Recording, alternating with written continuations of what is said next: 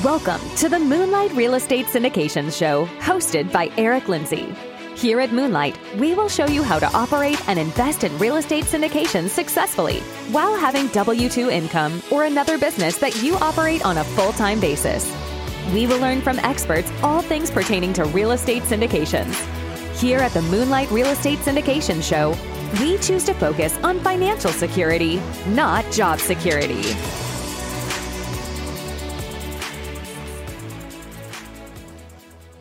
Welcome to the Moonlight Real Estate Side Hustles and Syndication Show. I am your host, Eric Lindsey. Here at Moonlight, we choose to focus on achieving financial security through real estate. And today we are here with Kevin Gardner. Kevin is the president of Multifamily Utility Solutions. He spent nearly 20 years with Comcast and was responsible for managing the team that negotiated agreements with multifamily property owners.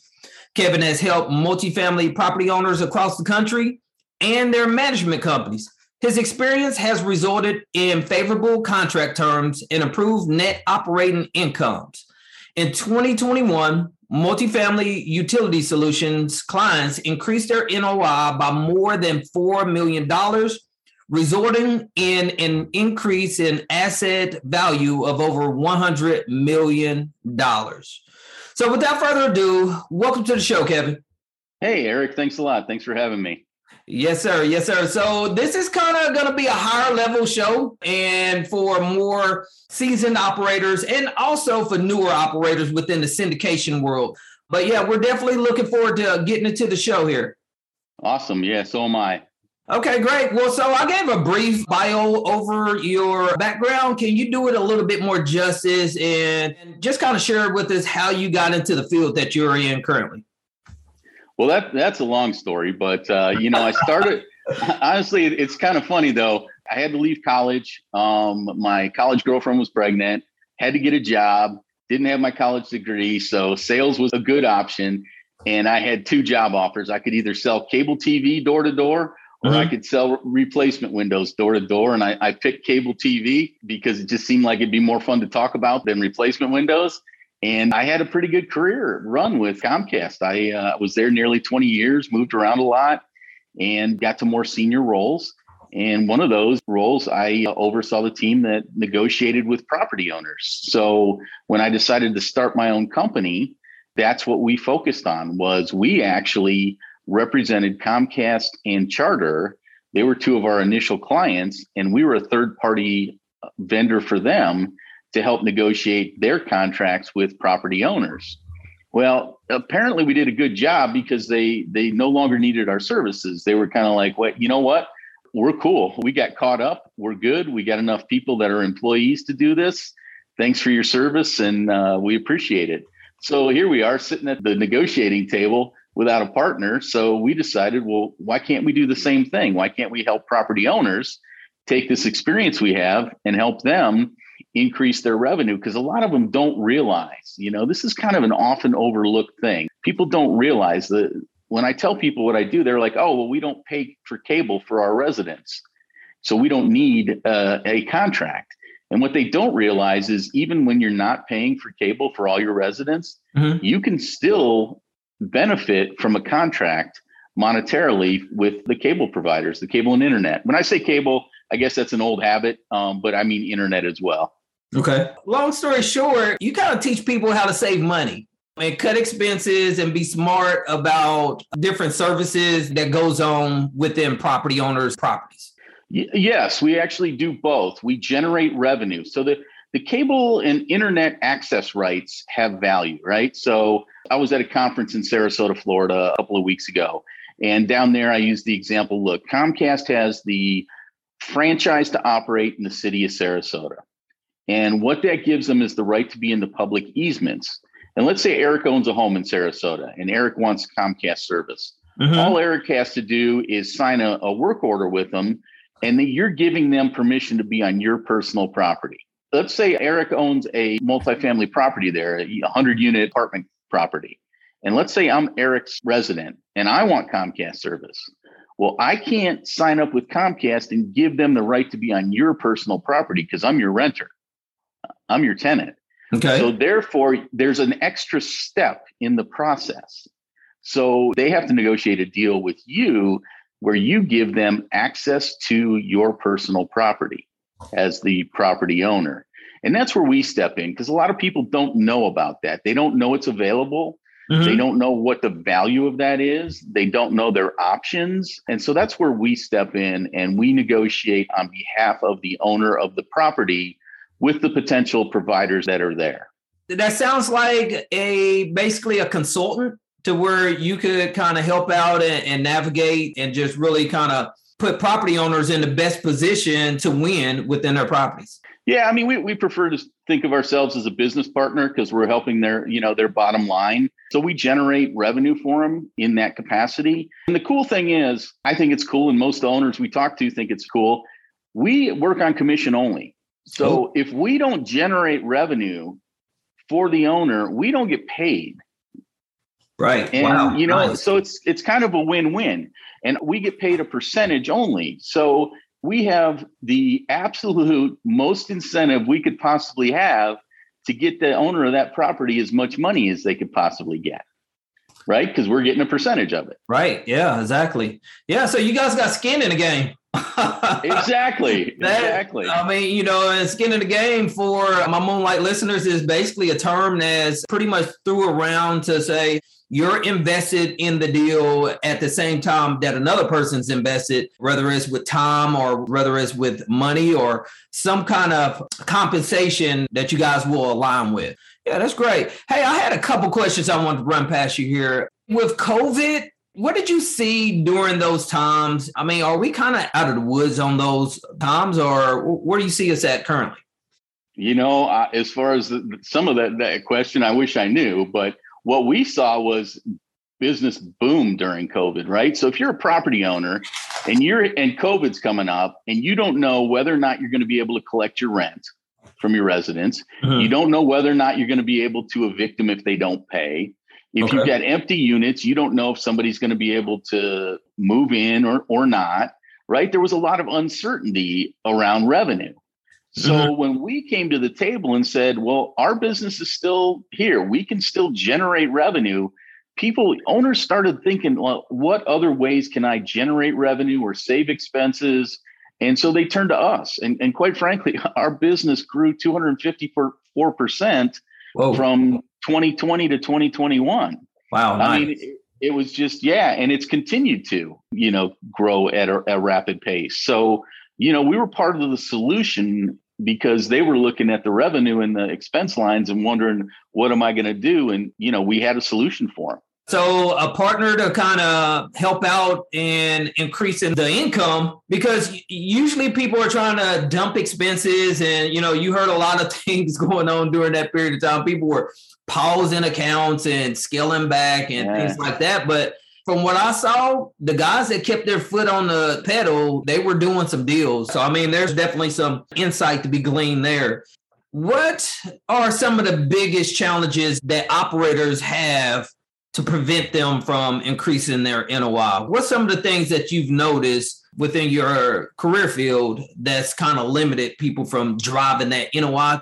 Yeah, so NOI is net operating income, right? So it's just your bottom line what are you making at you know you gathered all your revenue all your rent all your other sources of, of income and paid out all your bills what's left over what's the net operating income in order to determine asset value for a property net operating income drives that based on cap rate right so the better your net operating income the you know the, the better your asset value so that's the net operating income and you know some of the challenges are you know it's leverage, right? It's all mm-hmm. about leverage. If you have a 20 unit property, you don't have much leverage. If you have a 200 unit property, you've got a lot more leverage. If mm-hmm. you're in a mark, if you're in a market where there's multiple providers, then you've got people competing for your business. If you're in a rural area where there may only be one provider, you don't have as much leverage when you're negotiating because I've had them say, "Well, who else are you going to go to?" Right? You know, one of my favorite markets right now is is Dallas because AT and T is aggressive there. Spectrum is very good to work with. It's fun operating where where you have choices and you have people competing for your business as well. So that's one of the biggest challenges. And, you know, don't get me wrong, what we bring to the table is nice, right? Incremental revenue. It's going to help your NOI. But you shouldn't buy a property based on, you know, who the cable provider is or the internet provider because there's probably more to gain from buying the right property that maybe has undervalued, you know, under market rent, you know, some some vacancy where you can fill that up. Those things are going to drive it more than than ours. But mm-hmm. we're, you know, we're a piece of the puzzle. I'm 100% in agreement with you. that should never be your strategy for taking down a property to save on your cable bill. right. As the upside within the deal there. So, hey, could you just share an example of what it would look like if we came in as a new operator or a new client of yours and we brought a 100 unit apartment building to you guys? What would the onboarding process look like? Just kind of walk us through that. Well, yeah, and Eric, we know you guys are busy, so we try and make this as easy as possible. All we require is a, an email that says, "Hey, here's the name of the property, here's the primary address, the number of units, and here's the legal entity that that owns it." And then, you know, we put together a, a letter of authorization, and we send it to you via DocuSign, and you sign it that basically says we have the right to talk to the providers on your behalf. We don't ever have the right to commit to anything.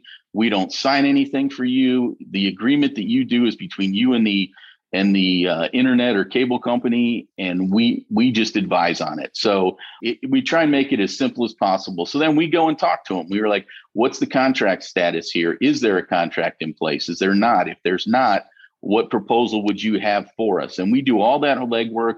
We negotiate we you know as as best we can and then we bring you the the final product and say here's what we see as the options. We present it to you and then it's up to you say yay or nay. Man if you say no then you know no harm no foul we'll, we'll get the next one for you right? And we have some people say no it's it's not worth the time it's not worth the effort we're thinking about selling that property or you know what we're thinking about buying some others in that market let's wait so we can maybe get some more leverage with some other properties and for, for a variety of reasons right? They, they could be you know not exactly sold on, on the idea and that's okay. We had that happen in lexington kentucky um, not too long ago.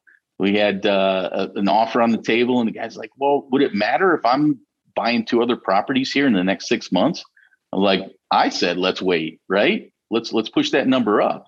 And mm-hmm. sure enough, you know, we we got the the bought the other two, and we were negotiating for three with a lot more units, and we got a better deal for all three of them. So, wow, um, nice. You know, yeah. So so so sometimes the right answer is wait. So someone can incorporate you at the beginning of a transaction or at the end. Is that pretty much what you're saying? That is a viable option? Yeah, I would tell you that the sooner the better. We had another property that the owner came to us and said, Look, we're, we're looking at this property. They didn't have a cable contract in the due diligence, so we're not sure. Mm. And so I was able to find out from them that there wasn't one active. The provider was talking to the current owner. And if the current owner would have executed the agreement, my client would have lost out on, I want to say like 60K. So we were able to give them that heads up before you know before it happened. So it's never too early. We can get involved at any time. You know the, the only time it's too late is if you're if you're selling it or you're under contract to sell it and you can't do any other deals. But otherwise you know there's no harm in asking. You know we, we we'll go and we'll look into it for you and we'll give you we'll give you some information. Great. Yeah that's phenomenal information there. And you guys are doing a great service because sometimes us as operators, we're not able to see things that you guys have been in the industry for quite some time are able to see. And so if you could drive that NOI up, that is a significant return that's able to be produced. Hey, I'm just curious, are you guys in any other asset classes other than apartments or are you pretty much predominantly just locked in 100% on apartments, multifamily? Apartments and mobile home communities oh, um, are the ones where agreements are necessary to do this. There's not much, occasionally a condo or a homeowners association, but for the most part, it's really apartments are preferred and then mobile home parks are also. So what I mean is pretty much everything like transferable or compatible between mobile home parks and apartments, or is things get a little bit more unique with the mobile? There are some, there are some differences because in the apartments, the owner owns wiring that's in the units called cable home run wiring whereas in mobile homes it's just they you know the owner owns the common ground. There's no internal wiring to, to really deal with other than the unit. So there's a couple of differences but for the most part the rules are are, are similar well, no, that's great because personally, we invest in uh, mobile home parks and also apartments. So I'm sure quite a few of my listeners they're interested in getting in both asset classes as well. So that's great, Kevin. Hey, that's phenomenal information that you passed on. You guys are doing a great service for the multifamily arena. I highly recommend all you Moonlight listeners to, to reach out to Kevin and uh, utilize his services. Kevin, we're going to start kind of concluding here. As we conclude, we always like to wrap things up by asking our guests what book that you would recommend for the Moonlight listeners to read. Okay, I I, I told you I was going to have a hard time with this question because I, I, I, feel an obligation uh-huh. to, to, pl- to plug a, a, a, book for a college friend of mine who has written a book called Wired Differently, which is about you know self development. I enjoy that book, so I really do. Um, at the end of the day, though, I'm going to say the best book because it's about personal development, but it's also about business. Is a book by Chris Voss called "Never Split the Difference." So my mentor, Rod Khleif, he is definitely hardcore about that. As a matter of fact, that's one of his gifts that he mails you once you become a, a, part of the mastermind. I haven't actually read it yet, but now that you're speaking on it, I, I need to crack it open and see exactly what's in there. It is it is great, and, and that's funny you mentioned Rod because I was down at his uh, Warriors event in uh, Sarasota about okay. uh, four weeks ago. So I was there. I was there. Uh, well, maybe I missed you because I got in a little late one night. So okay, yeah. Yeah, hey Kevin, it's been a treat having you on. You are a wealth of knowledge. How can our Moonlight listeners get in contact with you if they decided that they could utilize your services? What's the best way for them to reach out to you? Best way is probably through email. It's it's simply Kevin at multifamilyutilitysolutions.com, which is our website and our, our company name. Uh, that's probably the best way to get a hold of me. Once again, thanks for coming out to the show. We look forward to connecting with you in the near future on some of our assets. Yeah, we'd love to have you back. Awesome. I appreciate it, Eric. Thanks for your time this morning.